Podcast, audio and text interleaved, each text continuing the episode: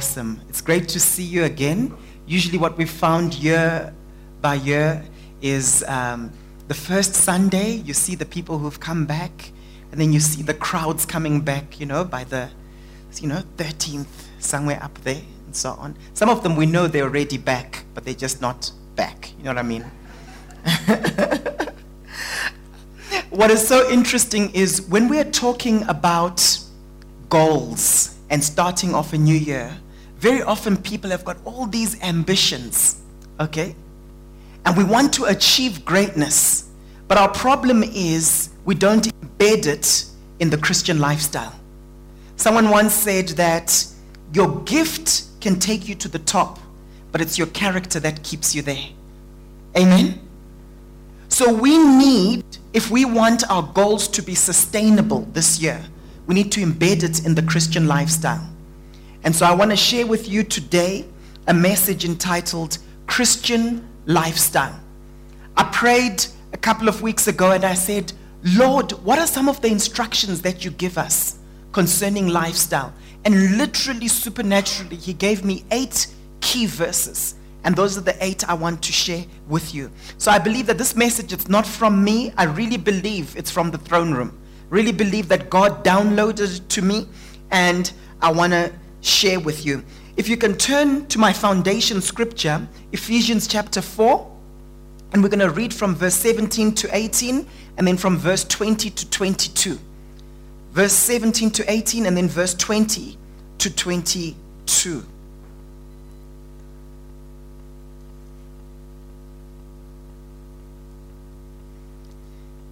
It's always nice seeing Christians at the beginning of the year. You can see there's that enthusiasm. Ah, this is the year. This, this year, Lord, Lord, I'm going to worship you this year. Ah, praise and worship, prayer. And we've got all these goals and so on. May God help us. Amen. all right. So Ephesians 4, verse 17 to 18. So I tell you this and insist on it in the Lord that you must no longer live as the Gentiles do. It's one thing to tell someone something, it's another thing to insist on it. How many of you know that as we walk the Christian life, there's some things we should tell people, but there are other things we should insist on. And one of the things that Paul the Apostle insists upon is that we must no longer live as the Gentiles do. Now, the problem I have with Christianity today if you hear a pastor saying this exact same thing that Paul said, what do people say nowadays? Ah, no, you're being legalistic. Ah, no, you're now putting the law on us. Isn't it interesting? If you have a pastor get up and just say to someone, hey, now, Sipo, I want to just urge you, I want to tell you this. In fact, I'm insisting. You must not live like the Gentiles do, like people in the world. We feel like, come on, just tell me about Jesus. And then my lifestyle will just ooze out of that. It'll just flow out of that. That's what you hear nowadays, don't you? And then people will say, but Paul is the grace guy. Paul is the grace. Well, that grace guy, Paul, is the one saying this. So I tell you this and insist on it in the Lord. You see, you can insist on something in the flesh. He says, I insist on it in the Lord that you must no longer live as the Gentiles do. What are the Gentiles? What does that speak of? people who don't know Christ, okay? Unbelievers. And then he goes on to say, in the futility of their thinking. In other words, there's a way in which the world thinks, and Paul here is saying, don't think in the way that they think. He talks about the futility of their thinking. What does the word futile mean? It means pointless. So, a lot of the things we praise the world for and we admire in the world, Paul here is basically saying it's futile, it's worthless, it's pointless. Amen? Then he says, they are darkened in their understanding and separated from the life of God because of the ignorance that is in them due to the hardening of their hearts. This is such a powerful scripture. You know what this shows me? It shows me that you can be a Christian but still separated from the life of God. Why? Because of the hardening of your heart and then you become ignorant. And as a result of your ignorance, it says they are darkened in their understanding and separated from the life of God. Can you see that? Because of the ignorance that is in them due to the hardening of their hearts. Then it goes on to say, That, however, is not the way of life you learned. Ladies and gentlemen, I want to say to you this year, there is a way of life that Christians ought to live. I was having a chat with Pastor Michael the other day, and um, I think was it yesterday, and we sat down and we were talking, and I found it interesting because we were just talking about how you can go to certain churches, and the moment you are leaving the church, what you see the people doing outside of church, you're saying, but this isn't Christian. And we were just having a discussion around that. Why is it that in the modern church today, we have wonderful churches, crowds in the church, but when you look at the lifestyle, it's not Christian. Are you hearing me this morning? And the Bible here says that, however, is not the way of life you learned. In other words, there's a way of living, a Christian lifestyle that has to be taught. If you look in the original language, that word learned, that word learned is very powerful. And it's linked to the word for disciple, isn't it? Okay, when you teach someone, it means you are causing them to learn. That's what the word teach means, didasko in the Greek. It's to cause someone to learn something. And the Bible here says, however, that is not the way of life you learned. Are you following this morning? So, in other words, it has to be taught. We have to teach people who become believers that this is the Christian way of living. There's the Gentile way of living, and there's the Christian way of living. And I'm telling you, your character has to, this year, be able to contain the anointing that God is pouring out on you. I have to say to myself, Am I gifted? Yes. Am I talented? Yes. But can my character contain it? Otherwise, you get to the top, you achieve what looks like greatness, but it doesn't last. We want to build churches that last. Amen? Want to build families that last.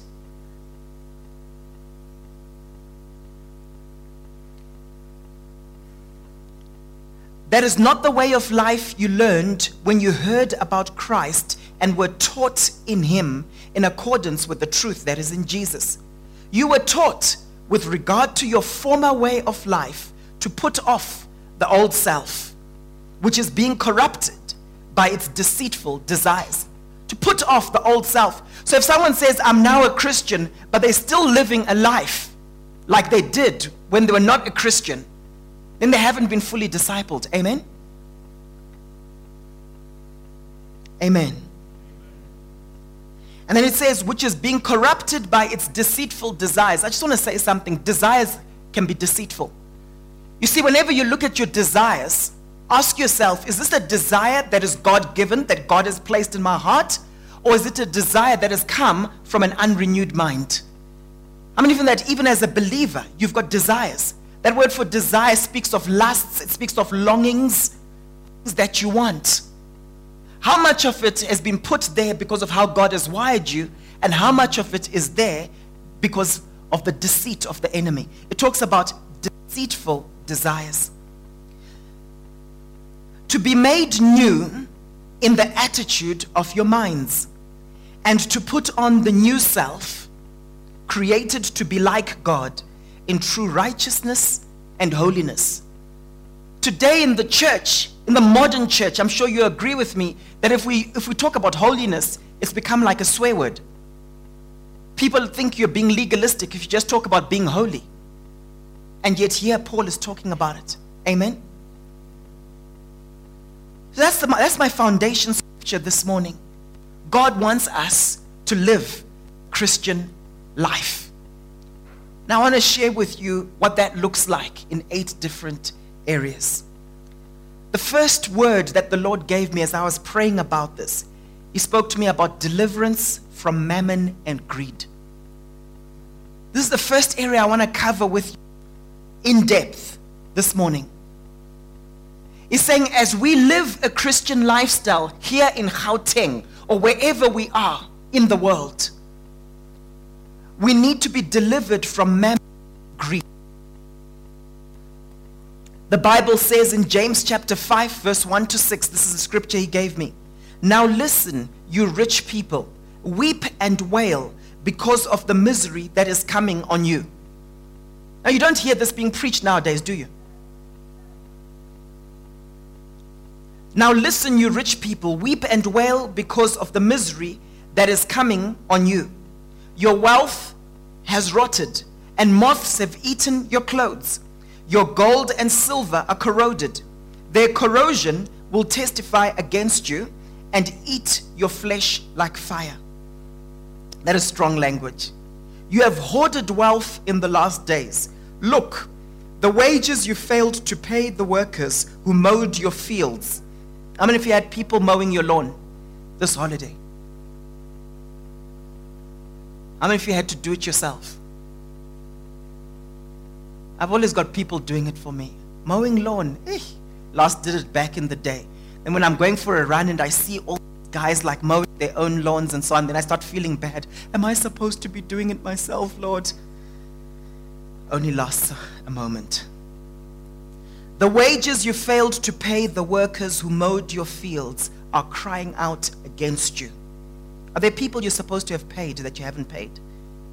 The cries of the harvesters have reached the ears of the Lord Almighty. You have lived on earth in luxury and self indulgence. You have fattened yourselves in the day of slaughter. You have condemned and murdered the innocent one who was not opposing you. You know, this is a powerful scripture because on the one hand, it's talking about self indulgence, on the other hand, it's talking about oppression. Can you see that? Okay? And the Lord spoke to me very clearly this, this, uh, through this passage. He wants to deliver us from the spirit of mammon and greed. What is mammon? It's that demonic entity that controls our spending and how we use money. It's the spirit of materialism that's very strong in this age. God wants us delivered from greed. Amen? And I'm telling you right now, you see, what happens is many of us, we have goals and we're thinking to ourselves, 2019 is the year I'm going to buy this. It's the year I'm going to get this. That's why we're excited. When my wife was here saying, uh, This is going to be an exciting year. A few of you are thinking of, yeah, prayer warrior, prayer warrior. But many of us are thinking, yeah, this is the year where I will get this and I will get that. I want to share with you the secret to getting some of these things. The Bible says in Matthew chapter 6, verse 33 Seek ye first the kingdom of God and his righteousness, and then these things will be added to you. You see, God is a good father. And what do good fathers do? They don't want to give that will destroy you. And what destroys us very often is it's when we focus on getting the things and then we forget about God. So the safe person to give someone some, to give something to is the one who basically is focused on kingdom first. Amen. That's how God thinks. And if we can say, God, I'm focusing on your kingdom. God, these are my motives for wanting this and wanting that. Guess what happens? He then trusts you with the stuff. Seek ye first the kingdom of God and his righteousness, and these things will be added to you because those things won't destroy you. Amen? So you might be for breakthrough saying, Lord, I want this, Lord, I want that, and you're wondering why it's not coming. I'll tell you one of the reasons. Can God trust you with it? If you study kingdom wealth, you'll see that kingdom wealth is more about stewardship than ownership. It's more about stewarding that which God has given you. Amen? And He wants to be able to trust you with those things. You see, at the start of the year, many of us have financial. Be careful to not make money your source of happiness. Be careful to not make money your source of happiness. The Bible tells us that the love of money is the root of all kinds of evil. Amen. Have a vision of how generous you'll be this year. One of the ways of breaking the spirit of greed is generosity. See, a lot of people focus on, no, don't be greedy, don't be greedy, don't be greedy, don't be selfish, don't be. No, rather do the opposite. Say, God, I'm embracing generosity this year. Amen. Okay? Have a vision of how well you're going to treat ordinates this year. Okay? How are you going to treat your employees? Their wages are crying out. Okay? If we want to walk Jesus this year, we must have a right relationship with money. If we want to walk close to Jesus this year, we must have a right relationship with money and things. I've got a friend who's a pastor. He's now based in the States. And he used to say to us, you know what? Whenever we found that we were coming to a place as a family where we were holding too tightly onto certain things, we made a decision to just give away that thing. Why? Because the things have us instead of us having the things. Amen? Ask yourself are there any prized possessions that I have that I'm holding onto too tightly? That's the test. That's the test of stewardship.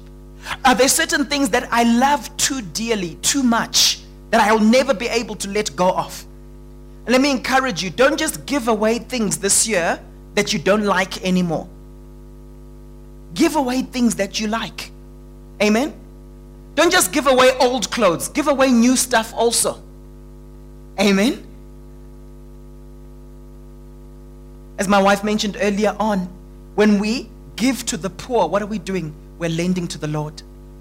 You can't outgive God. Amen. Let's make a decision that this year we will not walk in greed. And secondly, we will hate the oppression of the weak.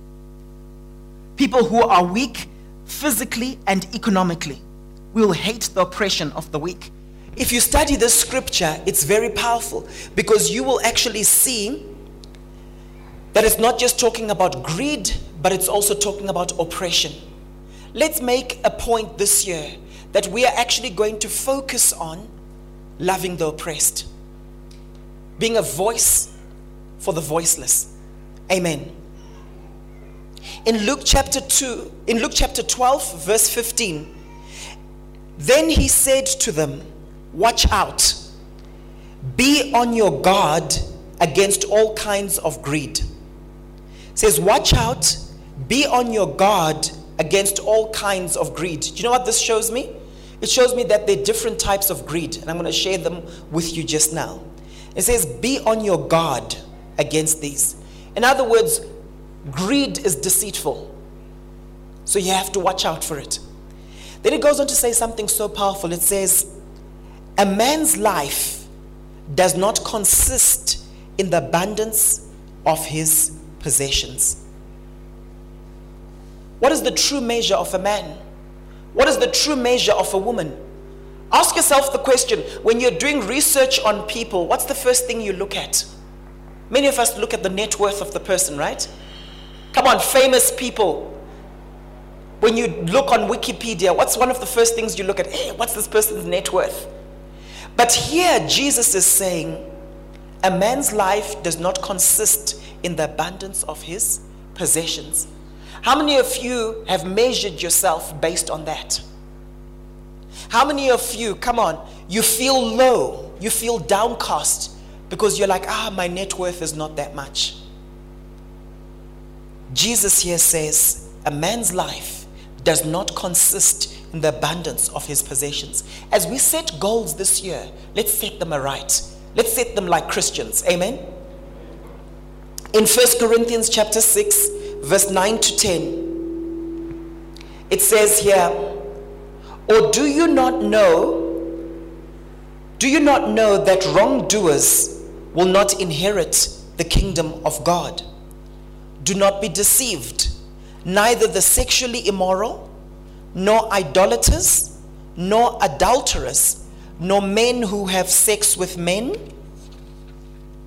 nor thieves nor the greedy, nor drunkards, nor slanderers, nor swindlers will inherit the kingdom of God. Isn't it interesting in our Christian lives how we look at all sorts of other things as terrible and bad, and yet here the greedy is mentioned? Are you following this morning? You know what that word inherit means? It's an interesting Greek word, and it's where we get the word heir from. It's from the word kleros, which means an heir. That's the root word. No one will be an heir of the kingdom. Being an heir, what does an heir do? They take possession of something, right? They're a possessor of something. You will not be a possessor of the kingdom if you have these things.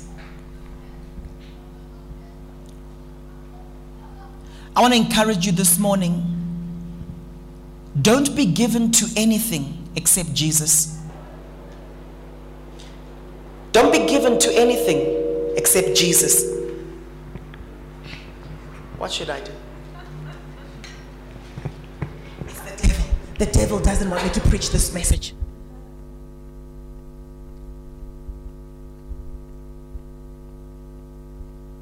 So it's from the Greek word kleros, the Greek word kleros, which means heir. And an heir is a possessor. An heir is a possessor. Don't be given to anything except Jesus this year. How many of you that a lot of things are addictive? A lot of things are addictive. Okay? So greed is described in scripture as idolatry. As idolatry. And I want to share with you four types of greed. Are you ready? Four types of greed. There's a guy called Chad Hovind in his book Godonomics. He speaks of four types of greed. The first one is hoarding. Hoarding. This is where you have the mindset that says, let me amass as much as possible, and I can only give when I've amassed enough.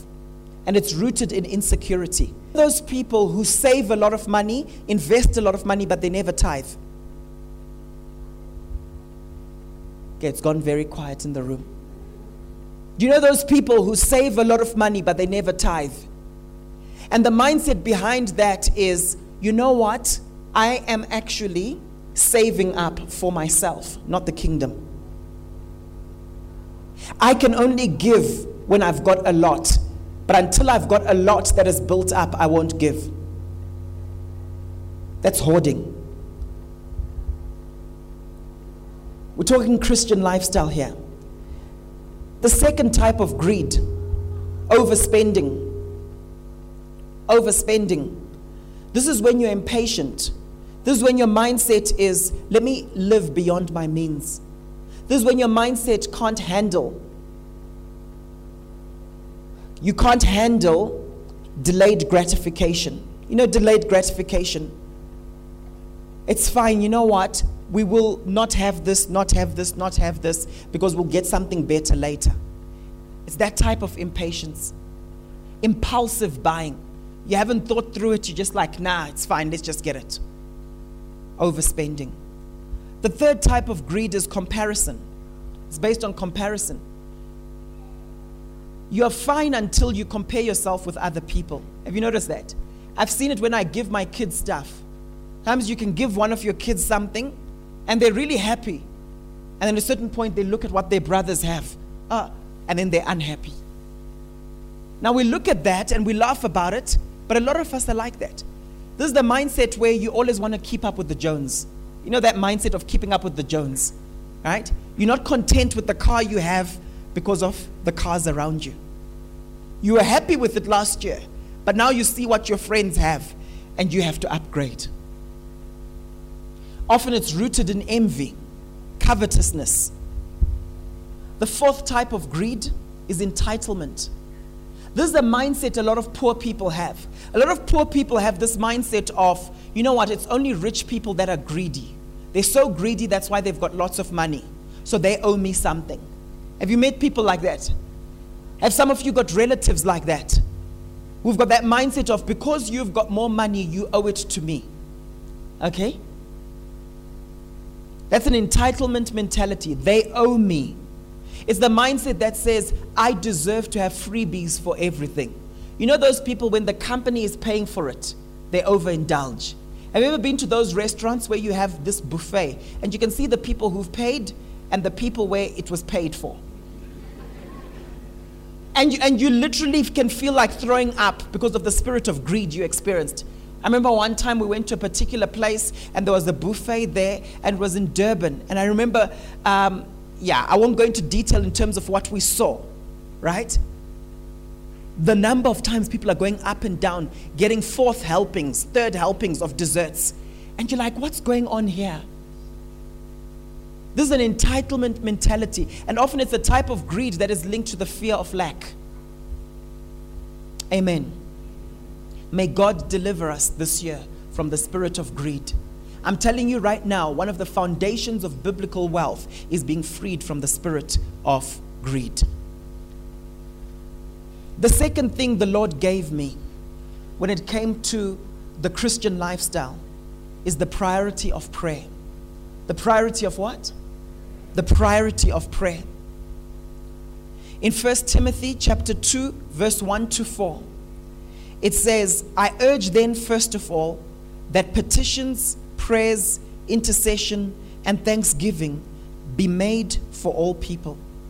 You know what I find interesting about this scripture? He's urging us, but he doesn't just say, I urge you to pray. He says, I urge then, first of all. In the Greek, that's the word pro, and it literally means before.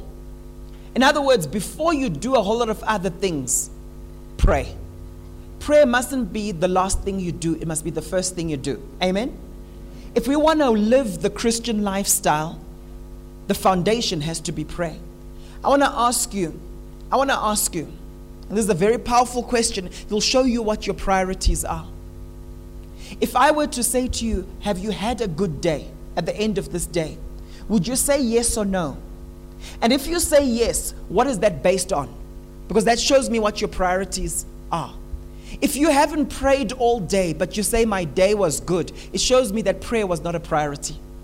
You see, if you say to me, Paul, I had an awesome, awesome, awesome day, then I say, Why was it awesome? The things that you say are very telling. They tell me what the priority is for your life. That if I've done this and I've done this and I've done that, then it means I've had a good day. Is everyone following? Okay? So if prayer is a priority, but you haven't spent time with the Lord that day, you should be saying it was a bad day. It was a bad day because the thing that's most important to me didn't happen. Amen? So, what I find interesting is he says, I urge then, first of all, that petitions, what's a petition? It's a request, isn't it? And when you unpack this word, it's speaking of a plea. It's speaking of someone who's desperate, who's saying, Please, I need this, I need this, I need this. I find it so powerful how Paul the Apostle here doesn't just say one thing you must do in terms of prayer. He unpacks it because there are different types of prayer. So he says that petitions, prayers, intercession. What is an intercession? What is intercession? It's where you stand in the gap on behalf of someone else, right? And thanksgiving be made for all people, for kings and all those in authority. Why? That we may live peaceful and quiet lives in all goodness, in all godliness and holiness.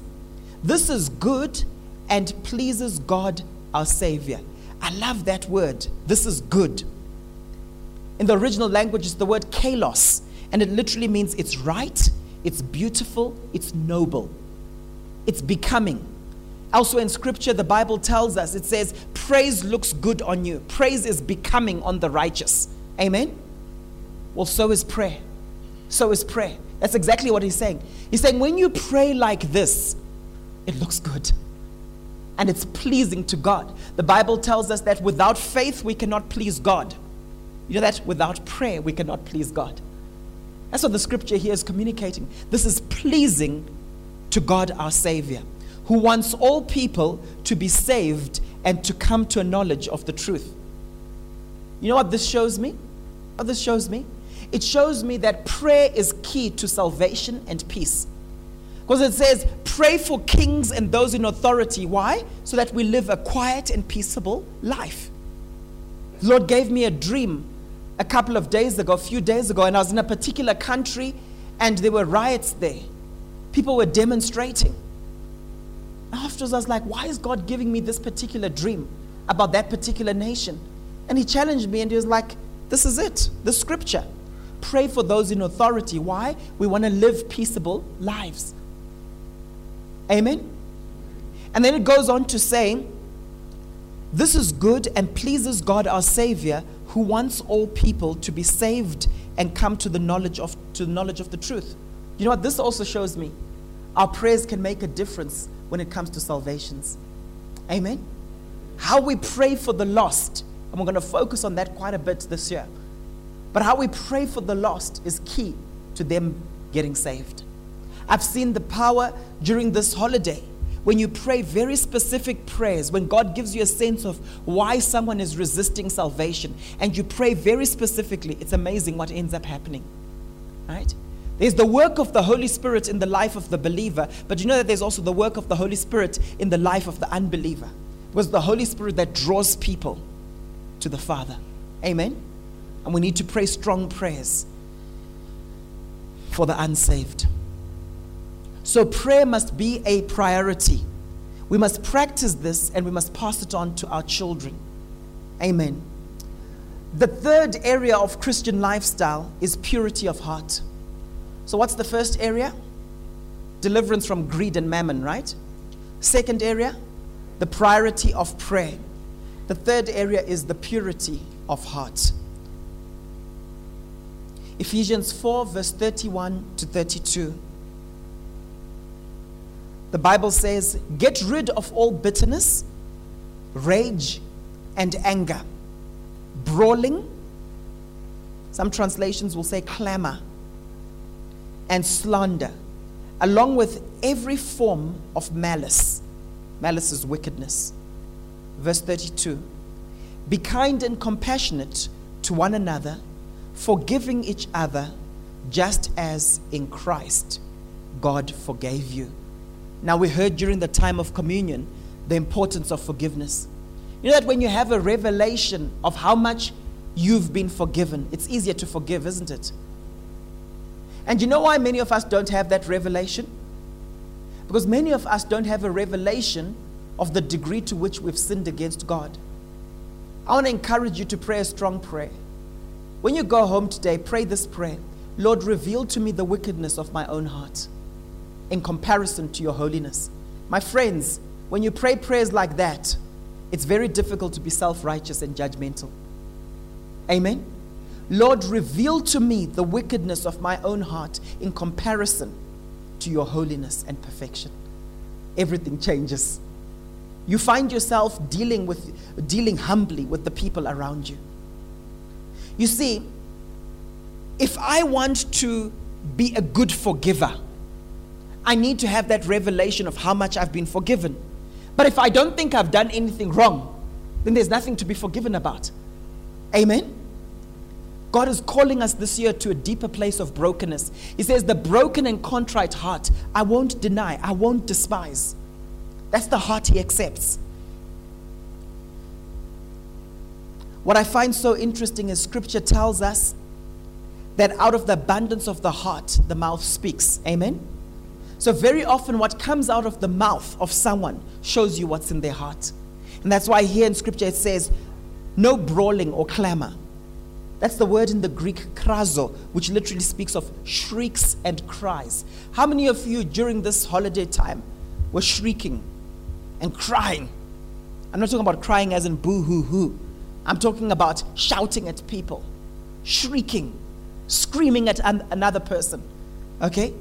Those are the kind of things that defile us. Jesus says in scripture, he actually says that it is what comes out of a person that defiles them, not what goes into them. Remember that? When the Pharisees were all caught up with, you know, what are you going to eat and so on, don't eat this, don't eat that. What did Jesus say? It's what comes out of you that defiles you. This is so interesting. On the one hand, he's saying, out of the abundance of the heart, the mouth speaks. On the other hand, he's saying it's what comes out, it's what comes out of you that defiles you. Isn't that powerful? Be careful of what comes out of you. Purity of heart. You know why I find this so interesting? I find it interesting is eh, I find it interesting because very often people don't know what's in your heart except for you. And so we've got this mindset that as long as other people can't see it, then it's okay. Amen. The Christian lifestyle isn't just about outward behavior, the Christian lifestyle is heart condition. Heart condition. The fourth dimension of the Christian lifestyle is renewed thinking. Pastor Vim preached a message some time back on renewal of the mind.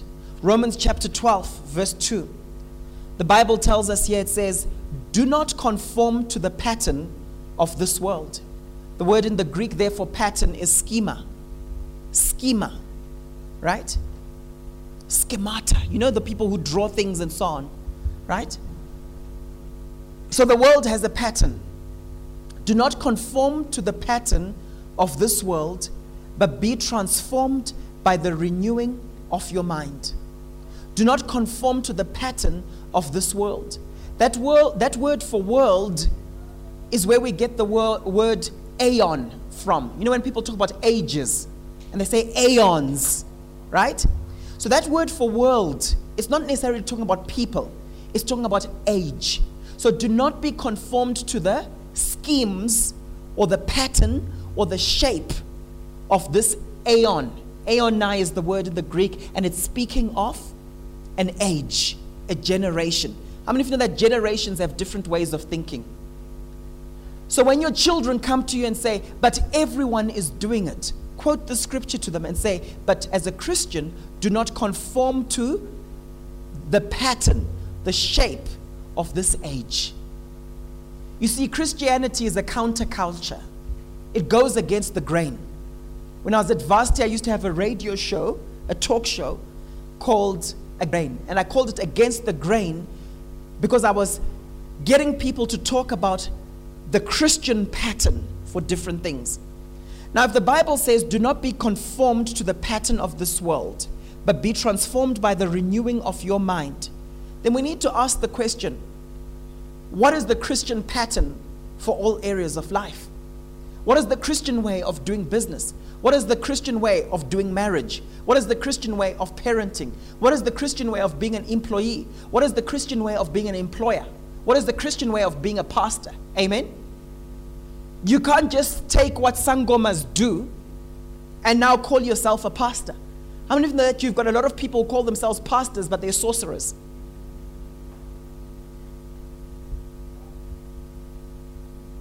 There's a Christian pattern. What does a Christian sports person do?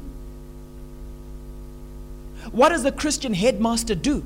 What does a Christian head boy do? What does a Christian daughter do? What does a Christian son do? There's a Christian lifestyle. Look what it goes on to say. It says, Then you will be able to test and approve what God's will is His good, pleasing, and perfect will. Do you know what this shows me? The reason why a lot of Christians don't know God's will for their lives is because they haven't renewed their mind.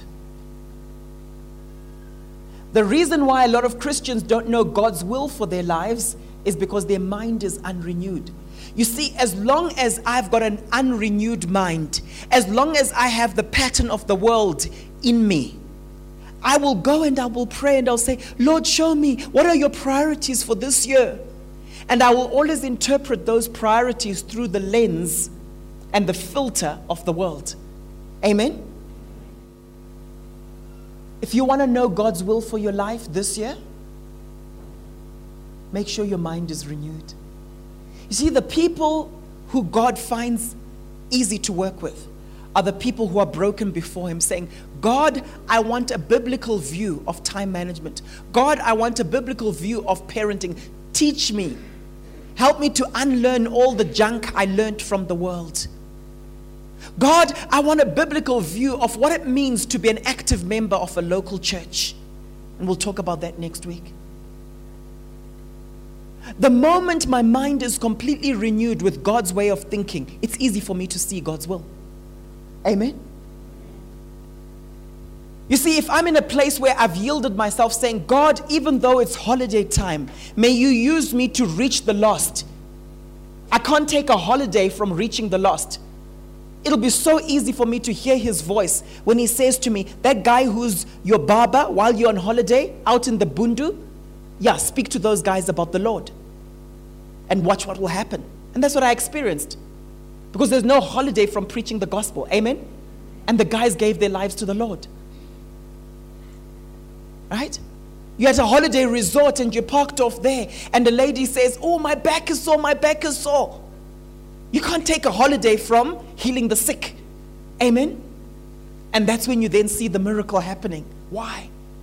Your mind is renewed concerning use of time. Amen? So it becomes easier to obey the voice of the Holy Spirit. I can tell you right now, when people keep coming saying, I'm not too sure, hey, my purpose, my life purpose, it's because the mind is not renewed. The heart is not completely yielded to the purposes of God. Amen? Number five. This is a key one in Christian lifestyle delegated authority. Delegated authority. the Bible tells us in the book of Ephesians, what's the scripture there, um, Justin? Ephesians chapter 6, verse 1 to 9. Ephesians chapter 6, verse 1 to 9. Children, obey your parents in the Lord, for this is right. I want you to just see the power of this. Because some of you are going into this year, but you're not relating a right to authority. Children, obey your parents in the Lord, for this is right. Verse 2 Honor your mother and father, which is the first commandment with a promise. Verse 3 So that it may go well with you and that you may enjoy long life on the earth. Verse 4 Fathers, do not exasperate your children. What does the word exasperate mean? To provoke to anger, right? Do not exasperate your children. Instead, bring them up in the training and instruction of the Lord. Can you see that for each of these people, there's an instruction? Jesus taught by instruction. Paul, when he wrote his letters, he didn't make suggestions. He wasn't saying, ah, if you want to, if it's okay. There, was, there were instructions. There's a guy who's actually written a book on the commandments of Jesus. I'll talk about that just now. What about slaves? Slaves, obey your earthly masters with respect and fear. Could actually replace slaves there with employees, subordinates. Okay? Obey your earthly masters with respect and fear. And with sincerity of heart, just as you would obey Christ do you know what he's talking about here? Delegated authority. He's basically saying Christ is the ultimate source of authority. See, Jesus says, All authority on earth and heaven has been given to me. Then he delegates that authority.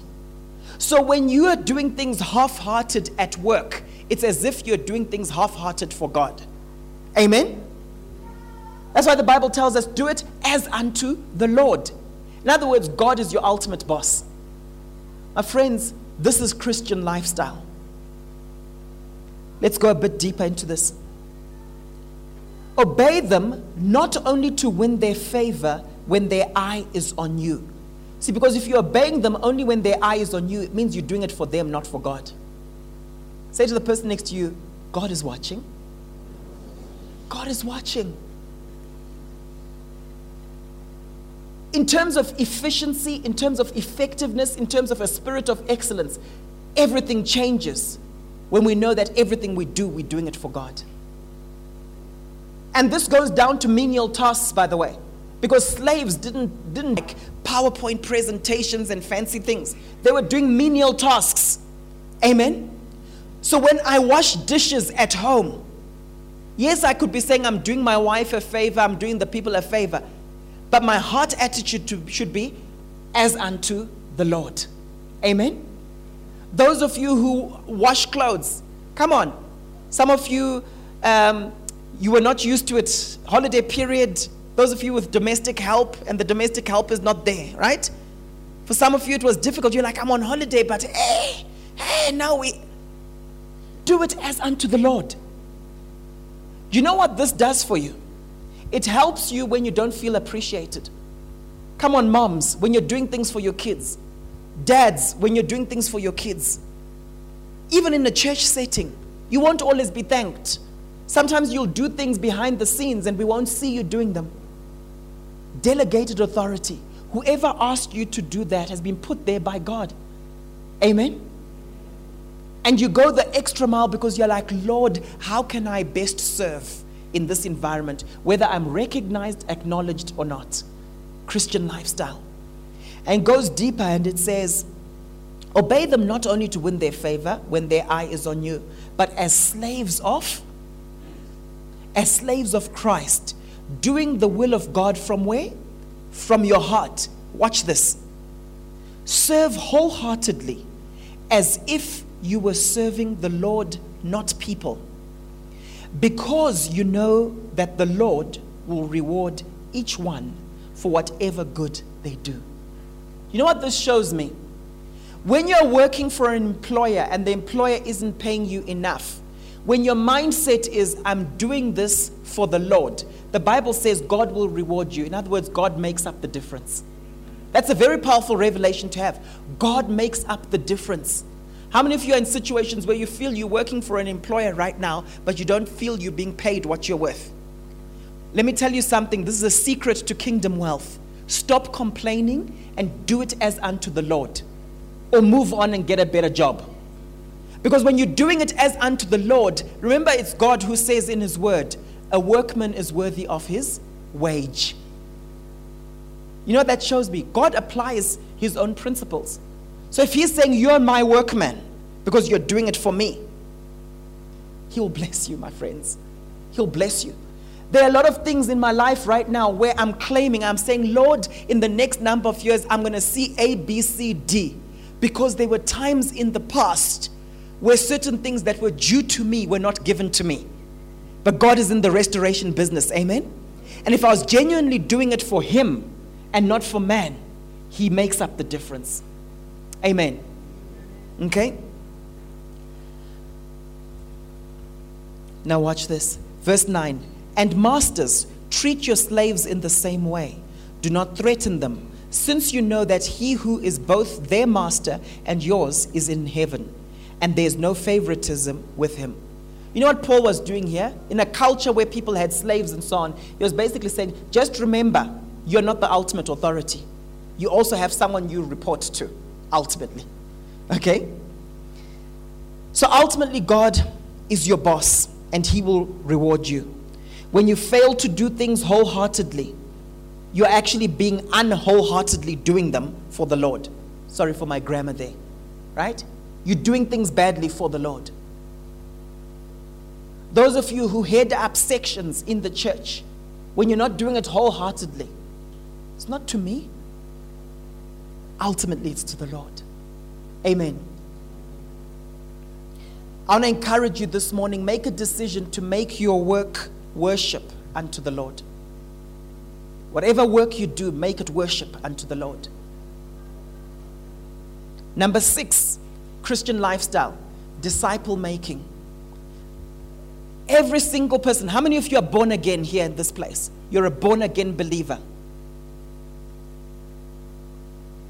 A couple of people didn't seem sure, certain. We'll give you a chance just now, okay? Right?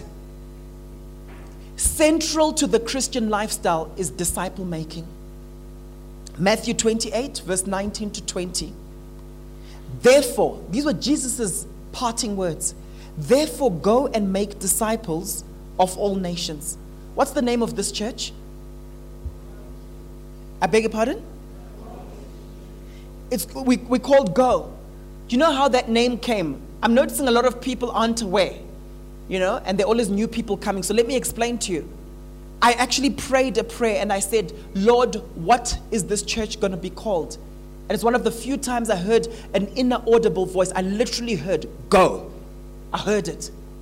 And then afterwards, when you then unpack that, it's obviously coming from what Jesus was saying here. Go and do what?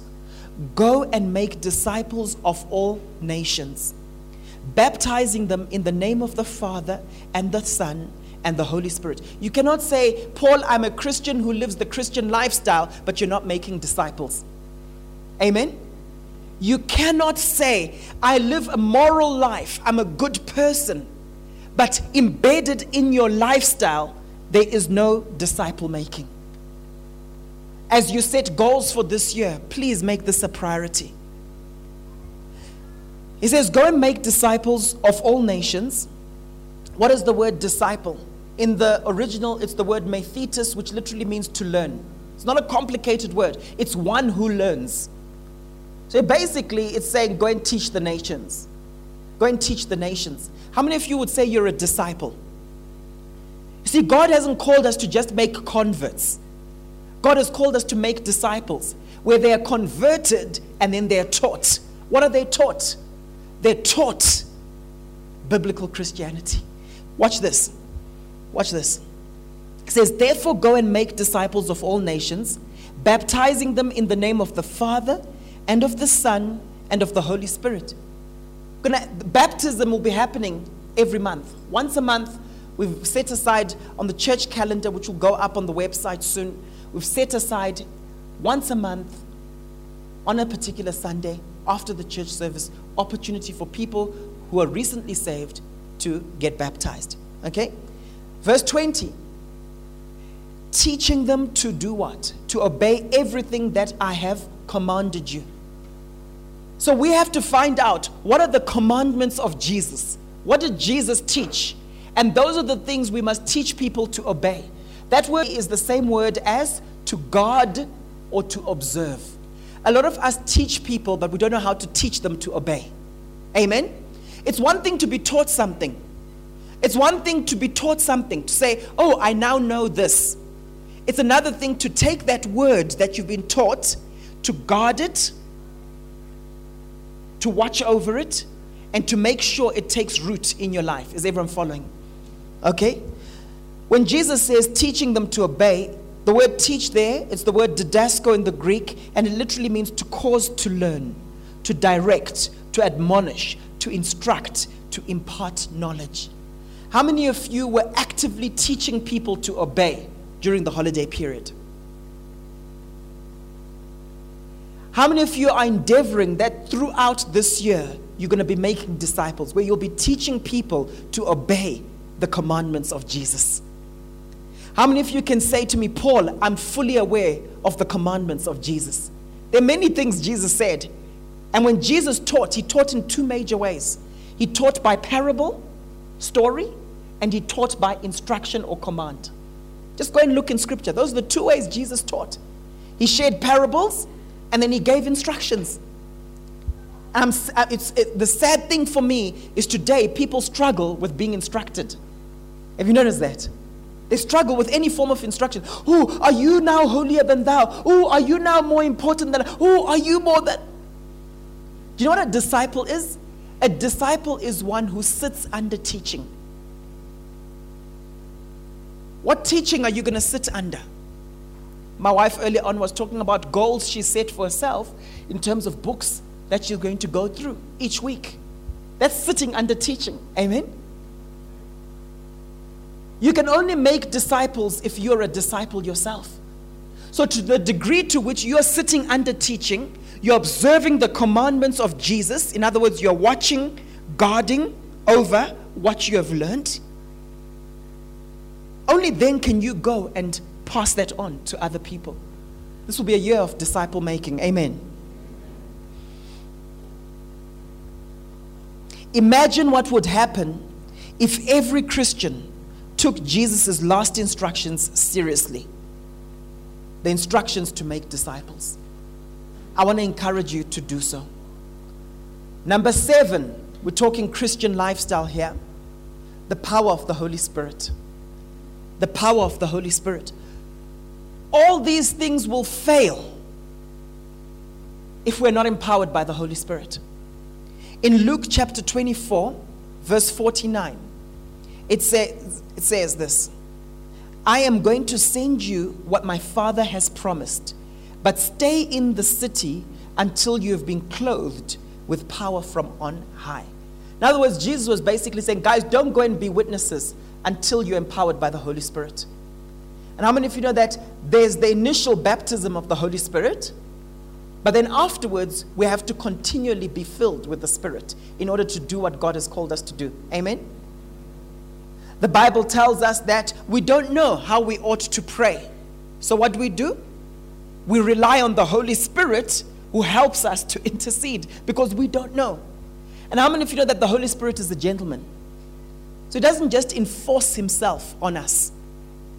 There are things that you can do that attract the Holy Spirit, that make him want to work with you. And we must do those things more and more. There are certain things that we can do that grieve the Holy Spirit.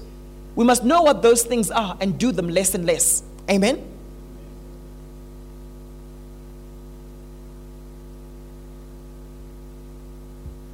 I don't know about you, but this year I want to make sure that I'm completely yielded to the Holy Spirit so that He has maximum effect in and through my life. In Acts chapter 1, verse 8, similar instruction. He says, But you will receive power when the Holy Spirit comes on you. Can you see the link between power and the Holy Spirit?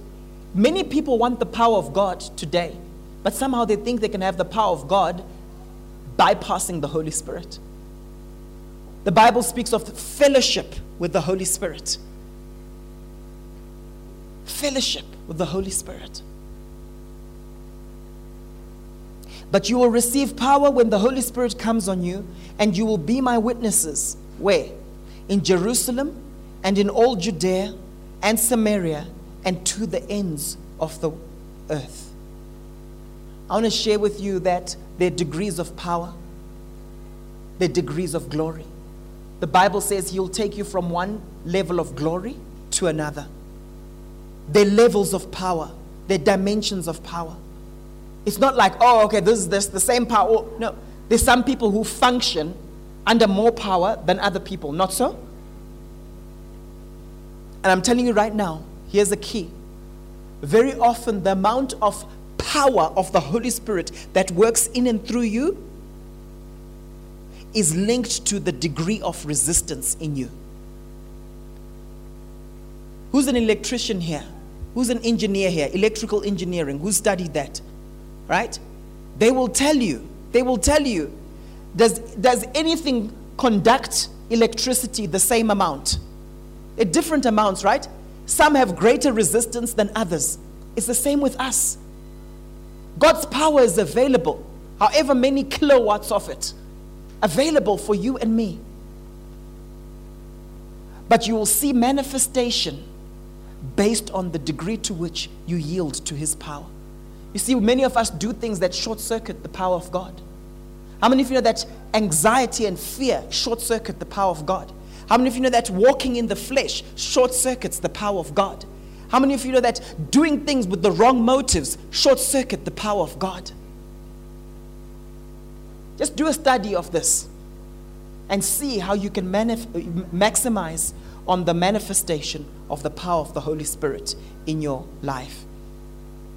And don't limit the power of the Holy Spirit to just so called spiritual things.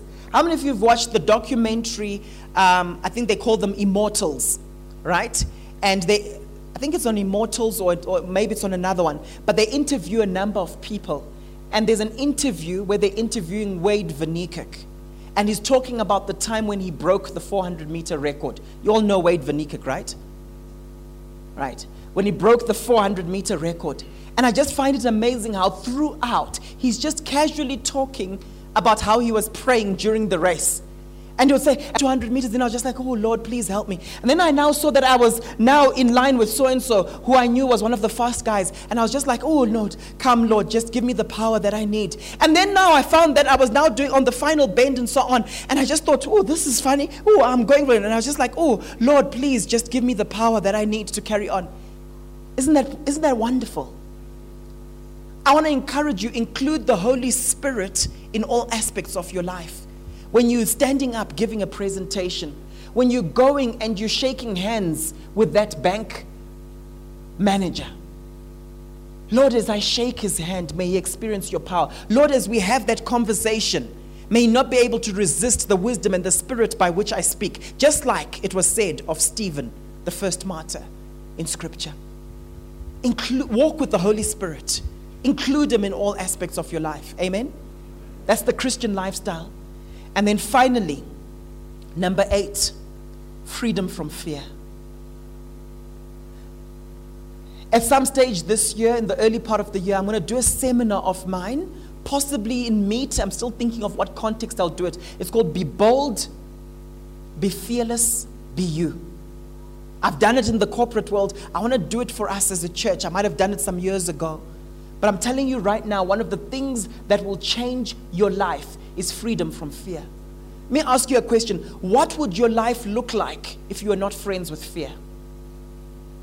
And let me say something. When you embrace the spirit of boldness, because the Bible tells us in Scripture that I've not given you a spirit of fear or timidity, but of power, love, and a sound mind. When you embrace boldness in your life, how many of you know that you apply it to different areas of life?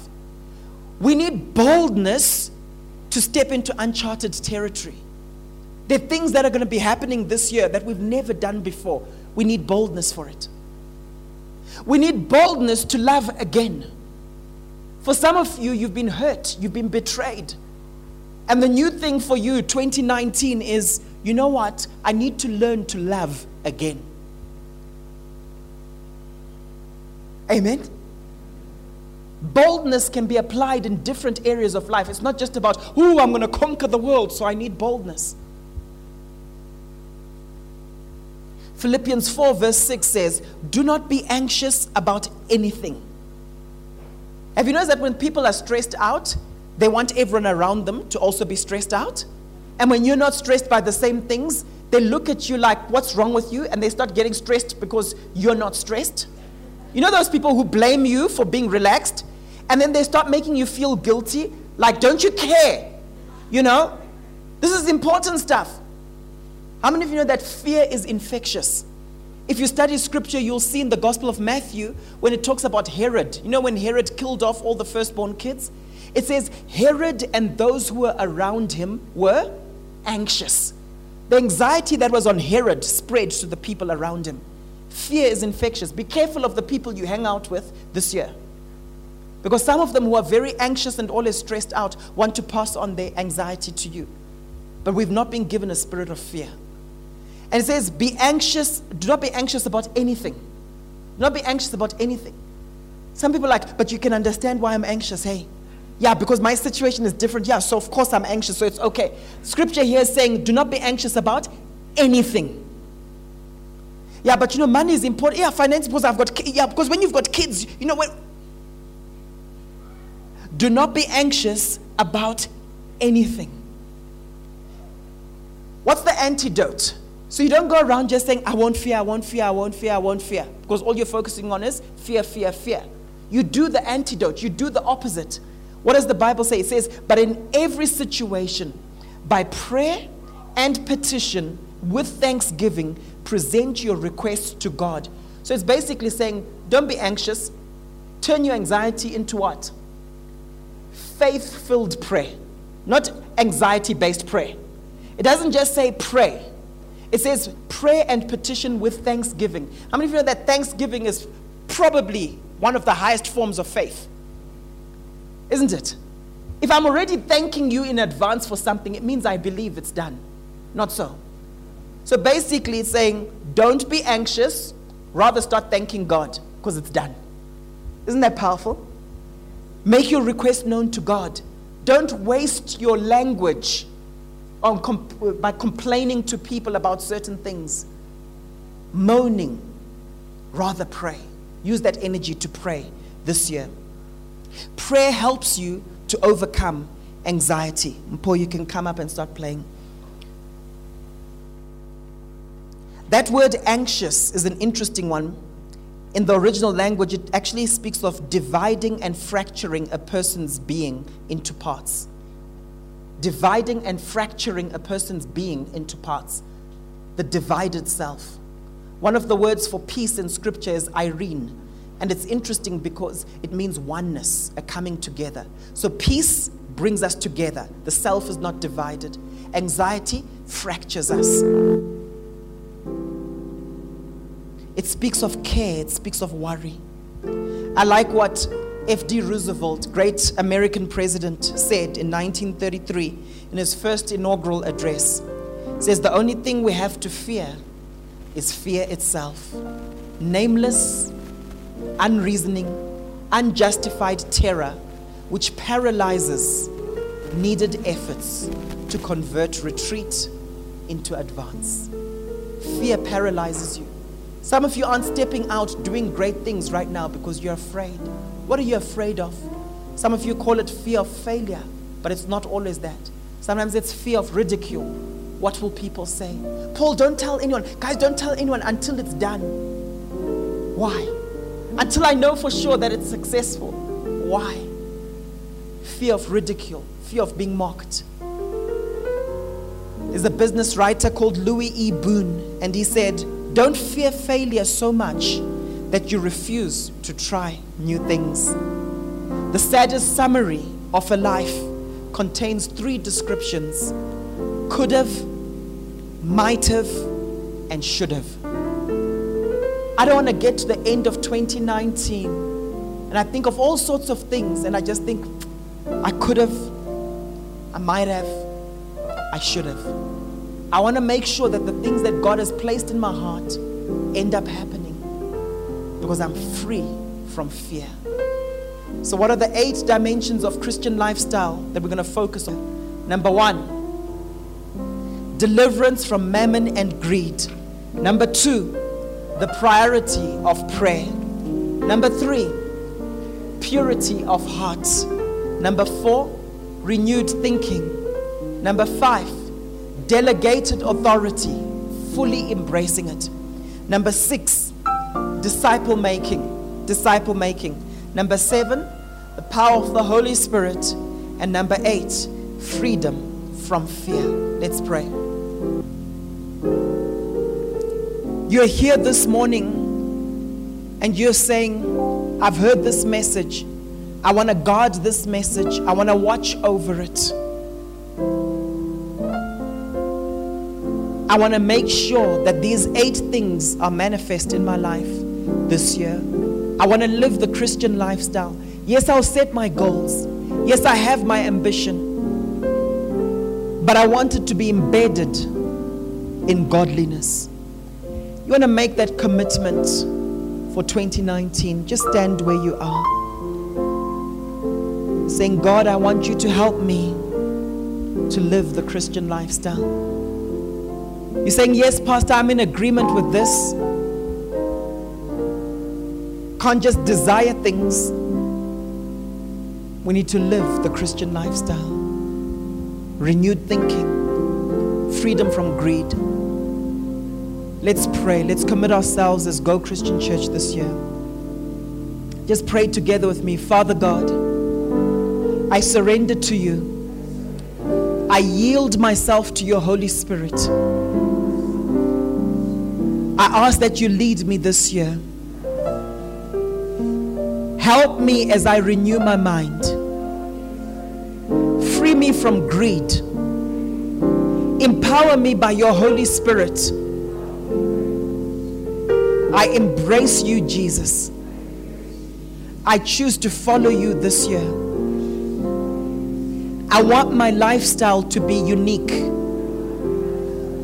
I want it to stand out. I want to be different to this age. I want to be a true disciple. Help me to be a disciple maker. In Jesus' mighty name. The people of God said, Amen and amen. Thank you, Lord Jesus. God bless you.